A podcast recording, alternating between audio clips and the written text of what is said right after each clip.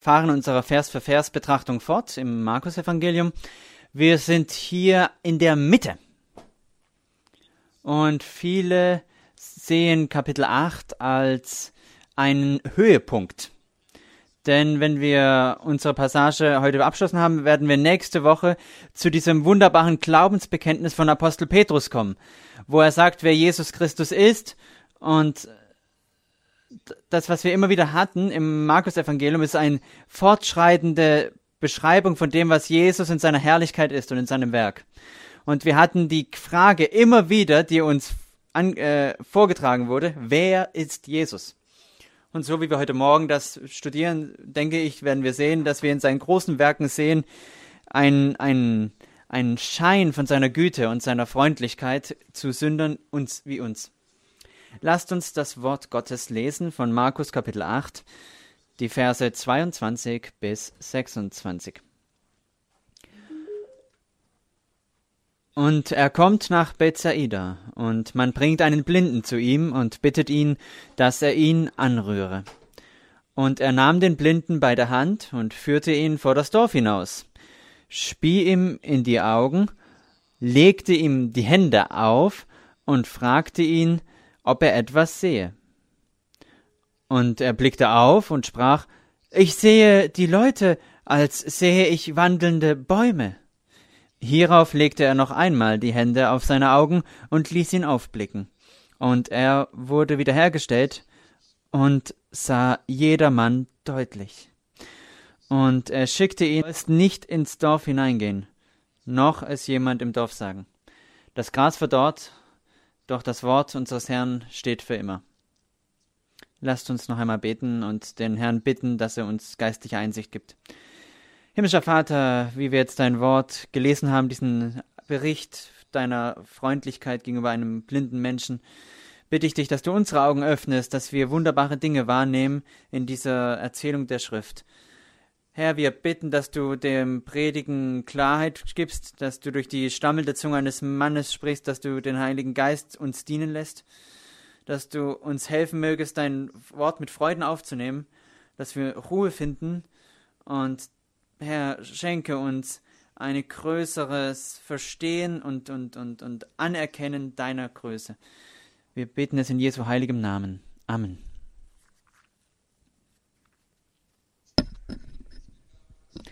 Kapitel 8 handelte von Fragen. Wir hatten die Apostel, wie sie zu Jesus kamen und fragten äh, über, wo Brot nun herkommen würde, wenn für das für die ganze Volksmenge. Und wir hatten Jesus, der im Boot war, inmitten von äh, klagenden Jüngern, die nicht genug Brot hatten, und stellt ihnen eine Serie von Fragen, ähm,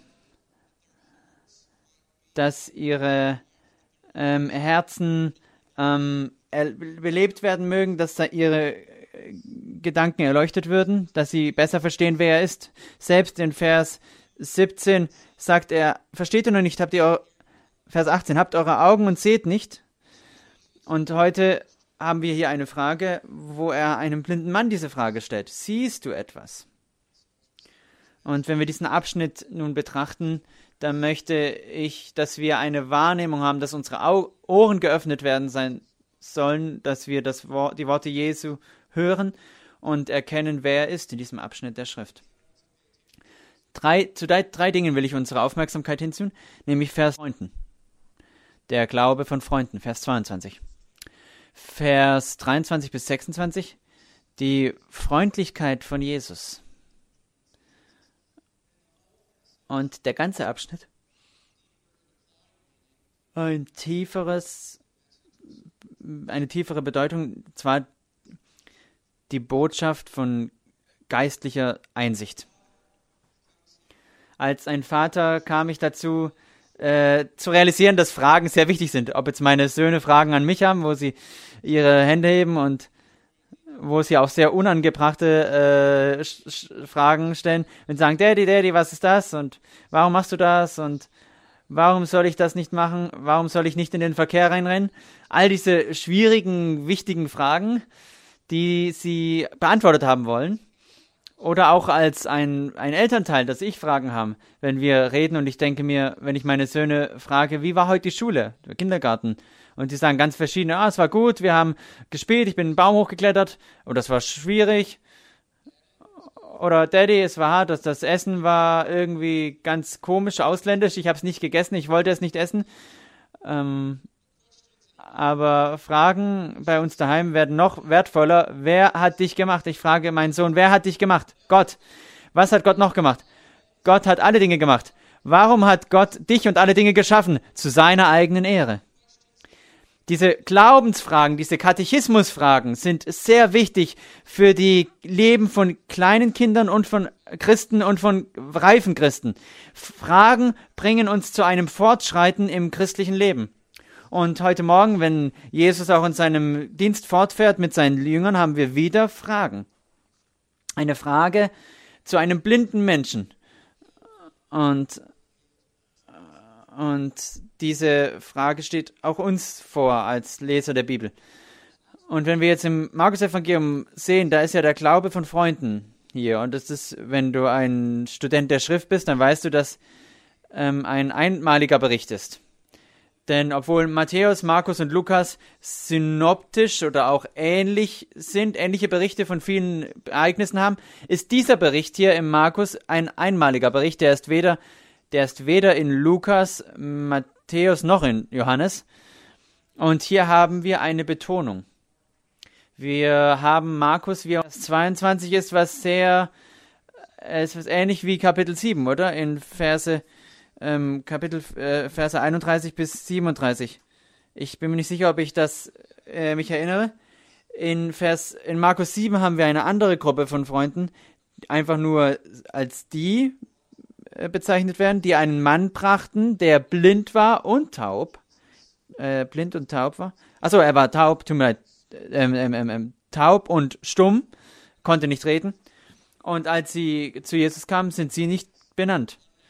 Und hier wieder haben wir unbenannte Leute in Vers 22, die einen Blinden zu Jesus gebracht haben. Und wenn du ein gutes Gedächtnis hast, dann wirst du dich erinnern, als wir letztes Mal bei diesem Taubstumm waren, da war eine Betonung, da war die Aufmerksamkeit auf etwas hingewiesen, und zwar auf den Glauben dieser Freunde, auf den wichtigen, dass sie einen Mann zu Jesus gebracht haben, dass diese diese, diese häufige Aussage in christlicher Gemeinde.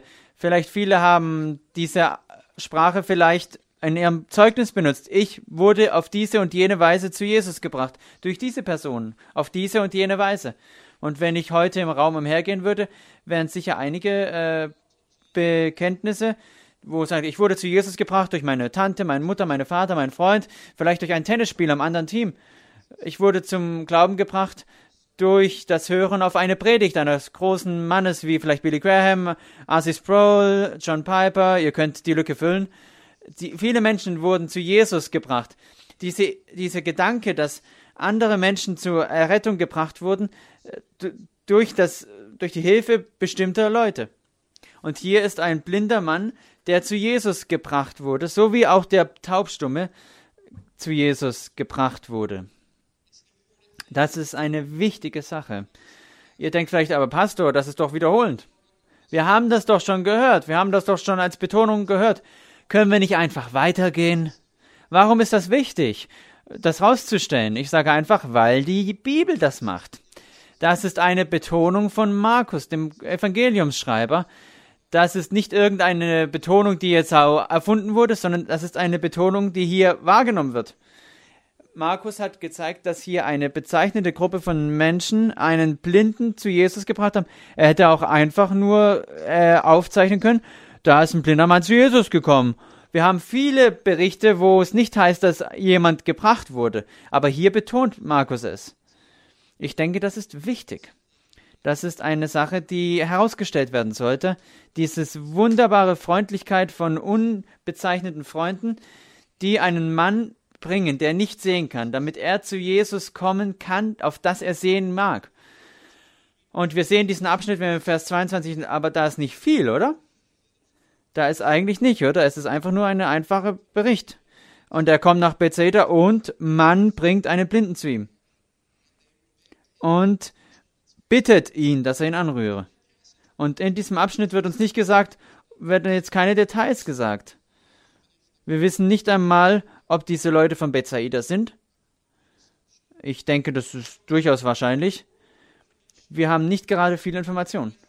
Aber ich denke, dass von ihren Handlungen können wir zumindest bestimmte Wahrheiten herausziehen. Vor allem über ihre Herzen.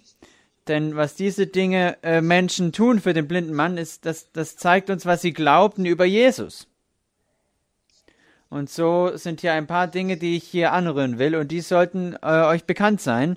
Nun bekannt sein. Die zwei Handlungen, in denen wir in diesem Abschnitt der Schrift lesen, die zeigen uns Wahrheiten über ihre Herzen. Und das erste, sie brachten einen Mann zu Jesus. Das ist der erste Teil. Und das zweite, sie baten Jesus, diesen Mann anzurühren. Sie brachten einen Mann physisch bei, an der Hand führen zu Jesus und zweitens, sie baten Jesus, ihn anzurühren. Vielleicht sind diese Handlungen etwas verwirrend für euch, aber ich denke, sie sind sehr klar. Denn im normalen Fall war jetzt ein, in der alten, äh, im Altertum gab es keine Sozialhilfe. Und wenn ein Mann oder eine Frau, wenn die irgendwelche Behinderungen hatten, wenn sie nicht ähm, in der Lage waren zu arbeiten, was haben sie gemacht? Sie war, würden kriechen, wenn sie nicht laufen konnten. Sie wurden auf eine Matte gehoben, wenn sie nicht laufen konnten, wenn sie nicht sehen konnten. Dann sind sie vielleicht umhergestolpert und, und gelaufen. Oder sie hätten Leute, die sie ihr bei der Hand nahmen und sie zu dem Ort führen, wo sie hingehen wollten, um zu betteln. Ich denke, das ist nicht sehr äh, schwer zu verstehen. Tatsächlich ist es in modernen Europa auch sehr häufig, auch in Stuttgart und an anderen Orten, vor allem in Urlaubs, ähm, auf Reis, Urlaubsreisen. Da ist es auch häufig. Und wenn ihr über die Jahre hinweg es betrachtet in die Stadt, das sind immer wieder die gleichen Leute am gleichen Platz. Äh, sie haben quasi einen Job Bettler. Das ist das, was auch mit diesem Blinden da war. Er war den Menschen in der Stadt bekannt. Er war am gleichen Platz. Ähm, vielleicht, an, vielleicht bei einem Pool oder also einem, einem Brunnen viele Leute unterwegs waren. Wir wissen nicht genau, welche Umstände, aber diese Menschen kannten ihn. Sie waren bekannt mit, mit seinen Behinderungen. Sie wussten, dass er wirklich blind war. Er war nicht einfach nur ein Schauspieler, der es so getan hat, damit er ein bisschen Reichtum bekommen möge, sondern dieser Mann war ein wirklicher, bedürftiger, armer, eine bedürftige, arme Seele. Und das Erste, was wir hier unterscheiden können, ist, dass seine Freunde, sie wussten um diese Not des Mannes. Sie wussten seine Bedürftigkeit. Das ist eine einfache Tatsache. Sie wussten, dass sein Bedürfnis echt war und dass sein Bedürfnis Augenlicht war. Aber was, das, was, sie, was jetzt den Mann zu Jesus zu bringen, zeigt, dass sie auch über Jesus wussten oder zumindest in gewisser Weise seine, ihre Herzen über ihn dachten. Warum würdet ihr so etwas tun? An jedem anderen Tag, wo sie den Mann bei der Hand geführt haben zu anderen Menschen? Wir haben keinen Bericht darüber, vielleicht war das so, aber es scheint nicht so zu sein, dass jetzt äh, Markus das besorgt, sich sorgt. Aber sie brachten diesen Mann zu Jesus. Und das sollte uns zumindest zeigen, einen gewissen eine gewisse Ahnung von der Wahrheit, dass sie wussten, Jesus kann die Blinde heilen kann. Sie hatten gehört, dass Jesus die Blinden heilen kann. Sie haben das Zeugnis der großen Werke Jesu gehört. Das wurde ihnen erzählt. Vielleicht haben sie auch gesehen, wie er es tat. Es gibt jetzt keinen Grund für uns, das anzunehmen, aber vielleicht war es so. Nichtsdestotrotz hatten sie eine gewisse Ahnung, dass Jesus Blinde heilen konnte. Sie glaubten das über ihn das war etwas, das ihre Herzen so einnahmen, dass sie sich genug darum sorgten, dass sie als Gruppe diesen Mann zum Herrn Jesus brachten. Aber nicht nur wussten sie, dass Jesus heilen konnte, ähm, aber dass sie die Heilung, dass sie in Aktion traten, zeigte, dass sie glaubten, dass er tatsächlich heilen würde. Nicht nur er konnte, sondern dass er es auch würde. Sie glaubten an seine Kraft und an seine Willigkeit. Und das sind zwei Dinge, die nicht deiner Aufmerksamkeit entfliehen sollten, wenn du diesen Abschnitt liest. Das wichtige Werk dieser Menschen, diesen Mann zu Jesus zu bringen und dann ihn zu bitten, äh, dieses wunderbare Wunder zu tun, im Augenlicht zu geben. Das sollte in, in deinem Denken sein. Wenn wir jemanden zu Jesus bringen, dann haben wir, sind das Dinge, die wir auf unserem Herzen haben sollten. Das Wissen um das Bedürfnis der Verlorenen. Wir brauchen ganz besonders, ich möchte das noch ein bisschen, vielleicht, ah, erklären wir das ein bisschen mehr. Denn Verlorene sind nicht alle blind, aber geistlich, doch, da sind sie blind. Sie sind furchtbar blind in einer schrecklichen geistigen Finsternis. Und diese, diese Not einer Person zu erkennen, ob es ein Mann, Frau oder Kind ist, das ist wichtig, dass sie wirklich verloren sind, das zu erkennen. Dass sie verloren sind, solange sie zu dem einen kommen, der ihnen helfen kann. Das ist Jesus Christus alleine. Ein nüchternes Verständnis des Bedürfnis der Herzen von verlorenen Männern, Frauen und Kindern zu haben. Das ist keine Kleinigkeit. Denn ihre Herzen beten Jesus Christus nicht an. Das ist eine schreckliche Sache. Wenn sie niemals zum Glauben kommen, dann werden sie ganz sicherlich den Zorn Gottes und die Entfremdung und das Gericht Gottes erleben. Das zu wissen, das Wissen. Und dann gibt es Christen, die die Wahrheit haben, dass sie, du hast gehört, dass Jesus die Blinden heilen kann. Dass du als ein christlicher Gläubiger das Zeugnis Gottes glaubst. Wer immer an ihn glaubt, soll nicht verloren gehen, sondern das ewige Leben haben. Das zu beweisen und das zu bezeugen mit einer Handlung. Das Bedürfnis einer Person erkennen, die Not, die geistliche Not und dann ähm, das Zeugnis des persönlichen Glaubens und die, ähm, die, die Macht Jesu Christi zu geben. Und der dritte Aspekt, nicht nur glauben, dass er kann, sondern auch, dass er wird. Deine Handlung wird hier eine Betonung geben und die das Feuer anfachen, dass das Evangelium, dass das Evangelisieren auch angetrieben wird davon, von diesem Wissen. Herr, bitte tu dieses Werk an diesem Mann, dieser Frau, diesem Kind. Wenn ich heute in die Gemeinde sehe, dann, dann ist sehr wenig Evangelisation. Andere haben das auch wahrgenommen. Es sind zahllose verschiedene ähm, in der in der es sind viele Aufrufe in der Gemeinde aufgekommen, aber für wenige Christen ist das wirklich ein Teil ihres beständigen Wandels mit dem Herrn. Vielleicht ist das eine Sache, wenn wir jetzt in diesem einen Vers, vielleicht ist das diese Wahrheit, die wir in diesem einen Vers gesehen haben, nicht wahr in uns, dass wir nicht wahrnehmen, dass die Verlorenen wirklich verloren sind, dass wir auch nicht glauben an, den, an die Macht des Retters zu retten. Und so rufen wir nicht aus zu ihm und wir bitten ihn nicht und beten auch nicht für die Errettung von Verlorenen. Ist das vielleicht in der Tiefe unseres, ist das vielleicht der Kern unseres Versagen als, als Christen? Ein, ein, im, Im Kern unseres Versagen als Gemeinde, dass wir die Verlorenen nicht erreichen? Es muss zum Teil so sein. Wir brauchen diese Überzeugung durch ein einfaches Zeugnis von einigen Leuten, die, die einen blinden Mann hier zum Jesus gebracht haben und ihn bitten, dass er den Mann anrühren möge. Das sollte ein Gewicht auf uns legen, dass wir einfach nur die Frage stellen an unser eigenes Herz, wäre ich so ein Freund? Werde ich so ein Freund sein?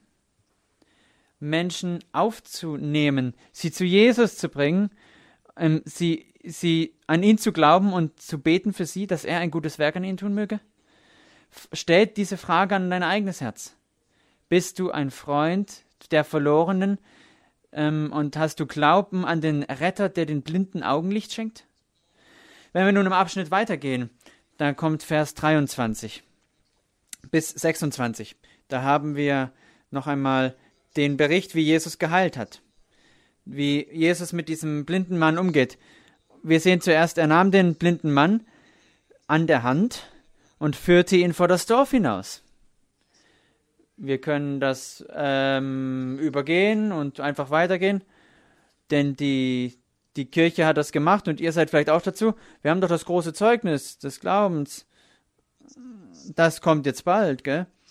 Aber es ist besonders, das nimmt Markus nämlich hier wahr.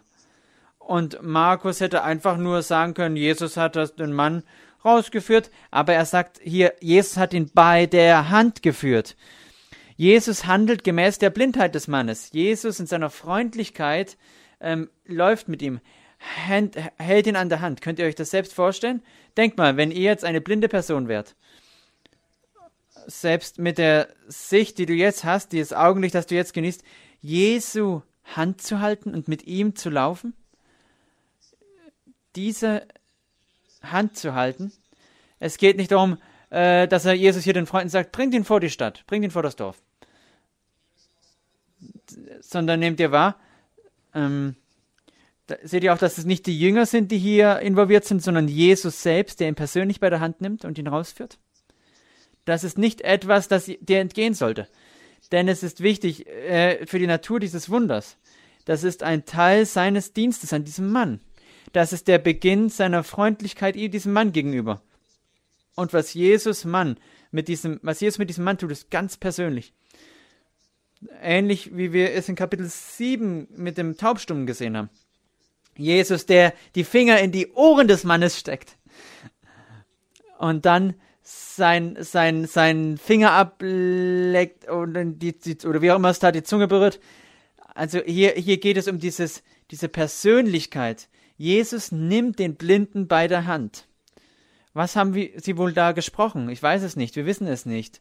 Aber es muss herrlich gewesen sein. Das ist hart für mich, das vorzustellen. Ich kann mir fast keinen, keinen ruhigen Lauf vorstellen, wenn ich an der Hand Jesu bin. Das wäre obwohl das für mich selbst schon mehr als genug wäre, geführt werden von der Hand Jesu. Das zweite in diesem Wunder ist, dass ähm, er auf oder in die Augen spuckt. Und wenn ihr seid. Und wenn, und wenn, wenn, wenn ihr seid beim Bibellesen wie ich, dann werdet ihr vielleicht auch sagen, oh, ich bin einer, es, es wäre sehr schön, wenn niemals jemand auf mich spucken würde, weder an meine Augen noch auf sonst einen to Teil auf mich. Ich habe Kinder, das ist also keine Realität. Ich habe Kinder, die auf mich spucken. Ähm, aber Jesus spuckt ihm hier in die Augen. Das ist schräg. So wie er vielleicht, wie, wie also die, die, die Finger in die Ohren des anderen gesteckt hat. Aber Jesus kommuniziert mit ihm ganz persönlich.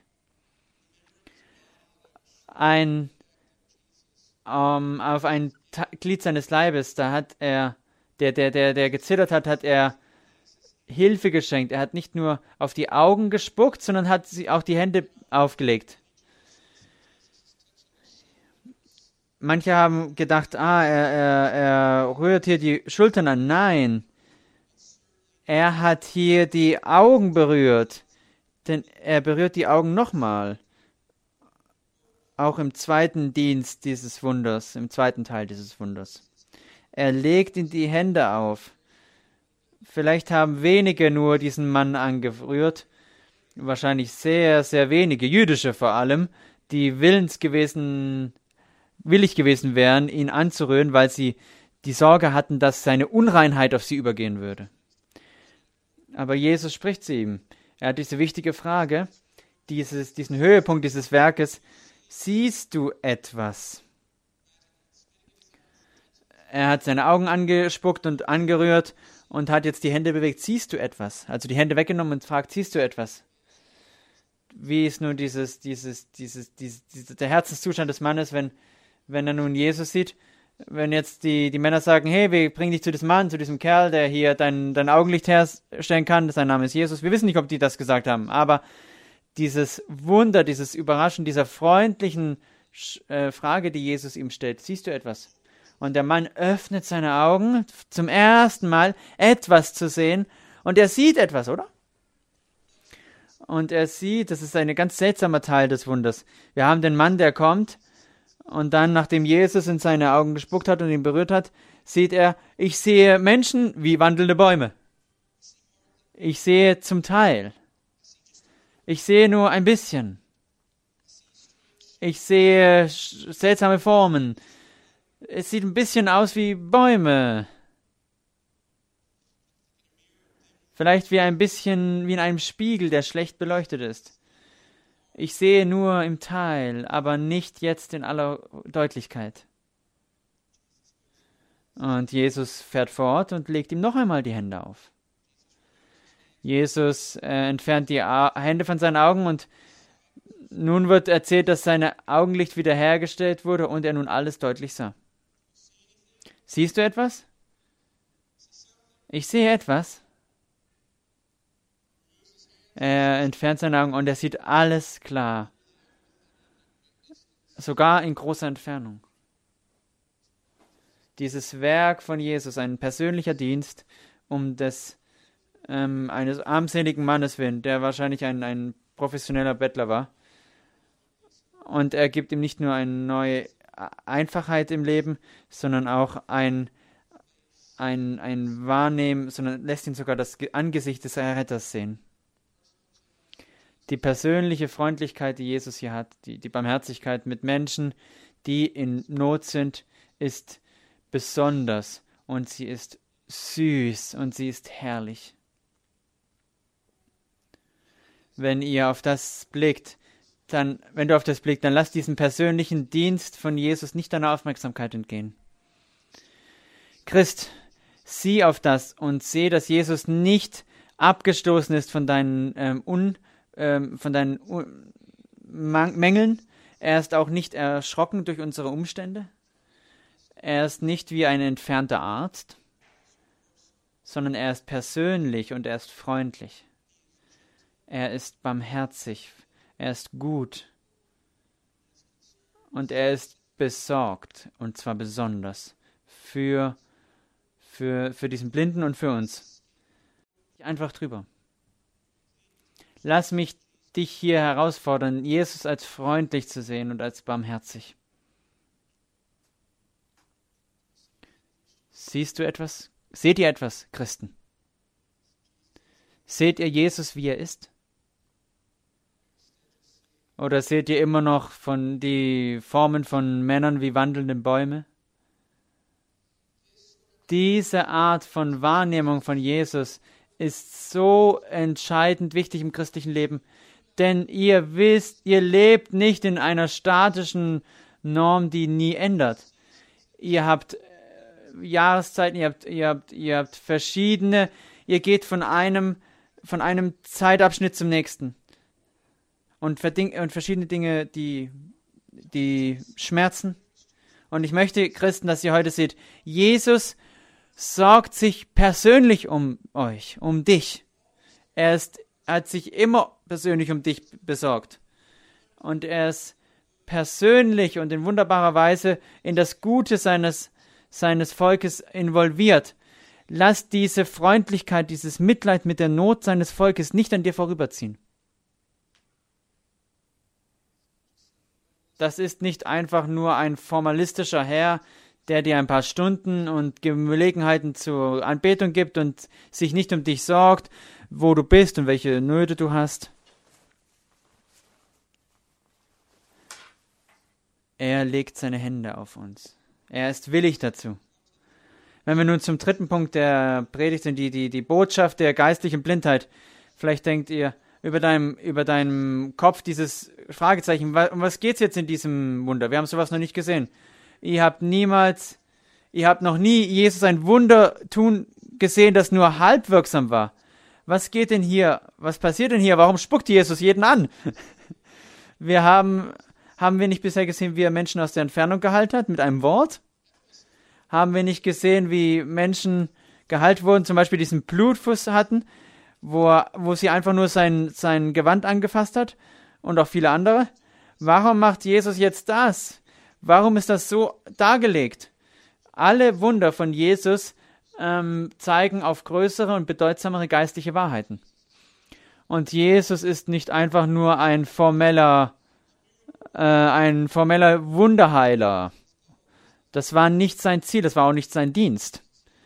Er hat Menschen geheilt, aber die Heilungen haben größeres Verständnis gegeben über das, wer er ist und hat auch die Natur des christlichen Lebens deutlich gemacht und hat auch auf tiefere geistliche Wahrheiten hingewiesen. Und dann haben wir diese Menschen und dann haben wir auch die geistliche Botschaft, die betrifft, wer er ist und auch das Leben des Christen. Was ist nun hier die große Sache? Was ist das große Bild? Nun, es ist eine praktische, das geistliches Augenlicht, eine fortschreitende Sache im christlichen Leben ist. Was meinst du damit?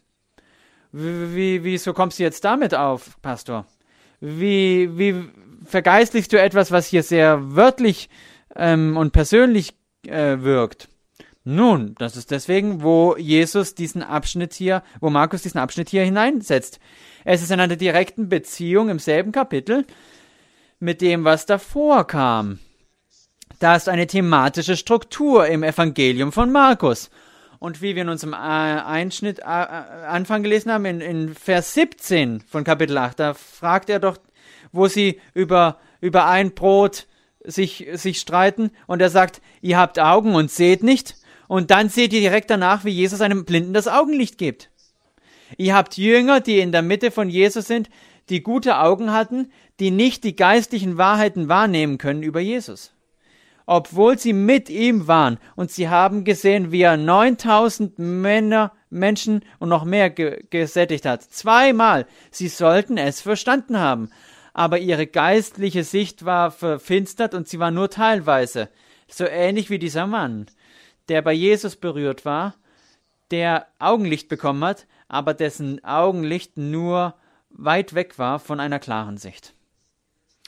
So ist ein geistliche das Augenlicht und Sehen ist eine fortschreitende Sache. Geistliches Augenlicht, über was reden wir hier? Wir lesen, wir, wir reden über die Lehre der Erleuchtung. Vielleicht versteht ihr die, die Lehre der Erleuchtung. Wir haben auch ein Gebet um Erleuchtung. Aber ihr versteht das, wenn wir die Bibel lesen, dann bitten wir dass, den Herrn, dass er uns Verständnis schenkt, dass er unseren Augen äh, Licht verschafft und unseren Gedankenverständnis und unsere Herzen berührt, dass wir geistlich die Dinge wahrnehmen mögen aus der Bibel. Natürlich könnt ihr die Bibel lesen, einfach wie jedes andere Buch, gell?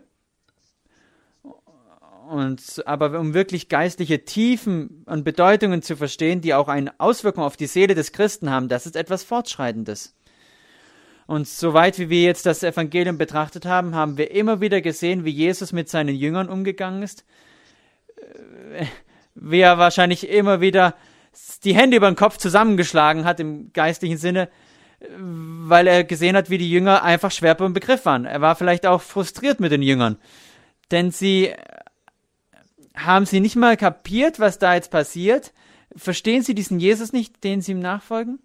Nun, mal wieder, ihr geistliche Augensicht kommt ganz langsam und fortschrittweise, also schrittweise ihre geistliche Sicht kommt schrittweise. Warum sind hier zweimal Anwendungen mit der Hand Jesu? Warum in diesem Wunder?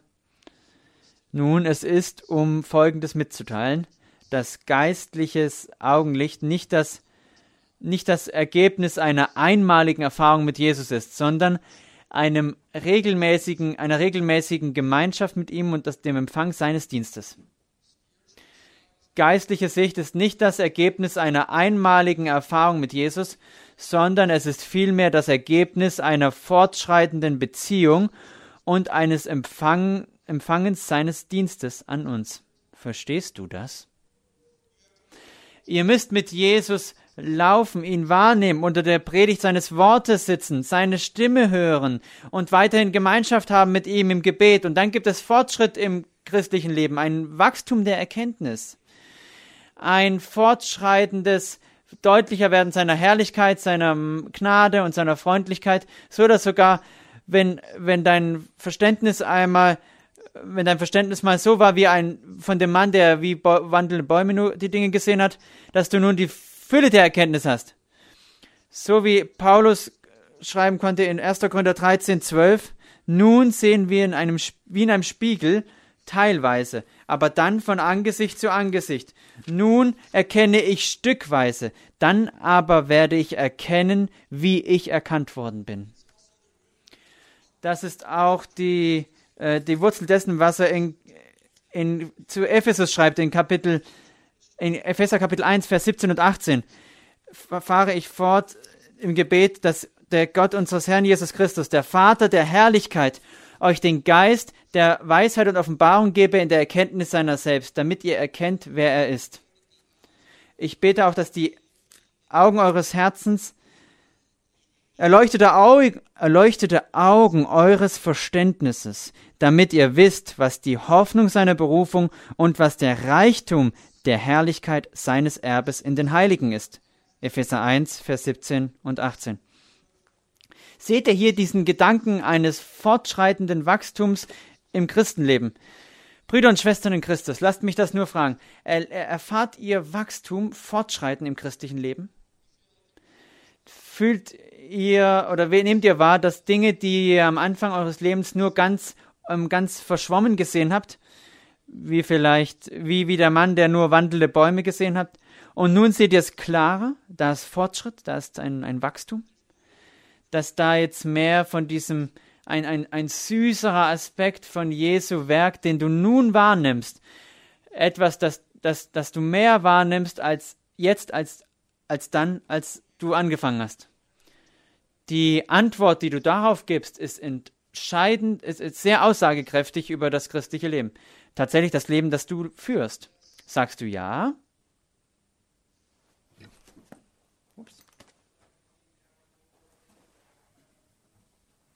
Moment, der Kopfhörer ist raus. So. Siehst du mehr Klarheit? Mehr Staunen über das, was er ist? Was ist deine Antwort? Aber mir geht's nicht so. Ich denke nicht, weil ich denke, dass es bei mir dunkler ist als früher. Ich, ich weiß, dass er für mich gestorben ist, aber das ist alles. Ich verstehe nicht mehr. Ich denke nicht, dass es tiefer gegangen ist. Wenn du dazu gehörst, zu diesen Christen, dann lass mich die Frage stellen. Ähm, verbringst du persönlich Zeit mit ihm? Hast du mit ihm persönliche Zeit verbracht im Ge Wort und im Gebet? kannst du sagen mit dem Apostel Paulus, ich stelle weiterhin Fragen. Dass ich ihn, ich bitte darum, ihn besser zu kennen. Ich fahre fort damit, dass die Augen meines Herzens erleuchtet werden, meines Verständnisses. Lass mich euch ermutigen, Christen, ob ihr jetzt mehr Klarheit habt oder nicht, oder ob ihr vielleicht kein Kind Gottes seid und kein, kein Augen keine Sicht habt von ihm. So wie, so wie ein Mann, dessen der Mann, als seine Augen noch gar nicht berührt waren von Jesus. Dass ihr dann wie der Psalmist sagen möget, in jedem Fall, öffne meine Augen, dass ich die Wunder deines Gesetzes schaue. Lasst mich ermutigen, Christen, Zeit mit ihm zu verbringen, im Gebet und in dem Studium seines Wortes. Verbringt Zeit im regulären Dienst des Wortes und in der Gemeinde, dass ihr diese wunderbare Hoffnung haben möget, immer weiter fortzuschreiten und immer mehr Augenlicht zu bekommen und ihn sehen, wie er ist. Nicht in einem Spiegel, der nur undeutlich ist, sondern von Angesicht zu Angesicht. Lasst uns beten. Vater, wir geben dir Dank für das Wort, das du uns geschenkt hast, und wir bitten, dass du uns Verständnis schenkst, dass wir als Christen wachsen mögen und reif werden mögen. Herr, dass wir, dass wir mehr Zeit mit dir verbringen, dass wir dem regulären Dienst, den du deinem Volk gibst, teilnehmen, dass unsere Gemeinde auferbaut wird in der, in der Reife, dass wir die lieben, Dinge lieben, die du liebst und die Dinge hassen, die du hast, dass wir wirkliche und geistliche Einsicht bekommen. Wir bitten, dass du uns wachsen lässt, dass wir ein Volk sein, das zusammenkommt, um mehr und mehr ein vollkommeneres Glaubensbekenntnis in Jesus Christus ablegen. Und das beten wir im Namen unseres Herrn Jesus Christus, der sich selbst für uns hingegeben hat. Amen.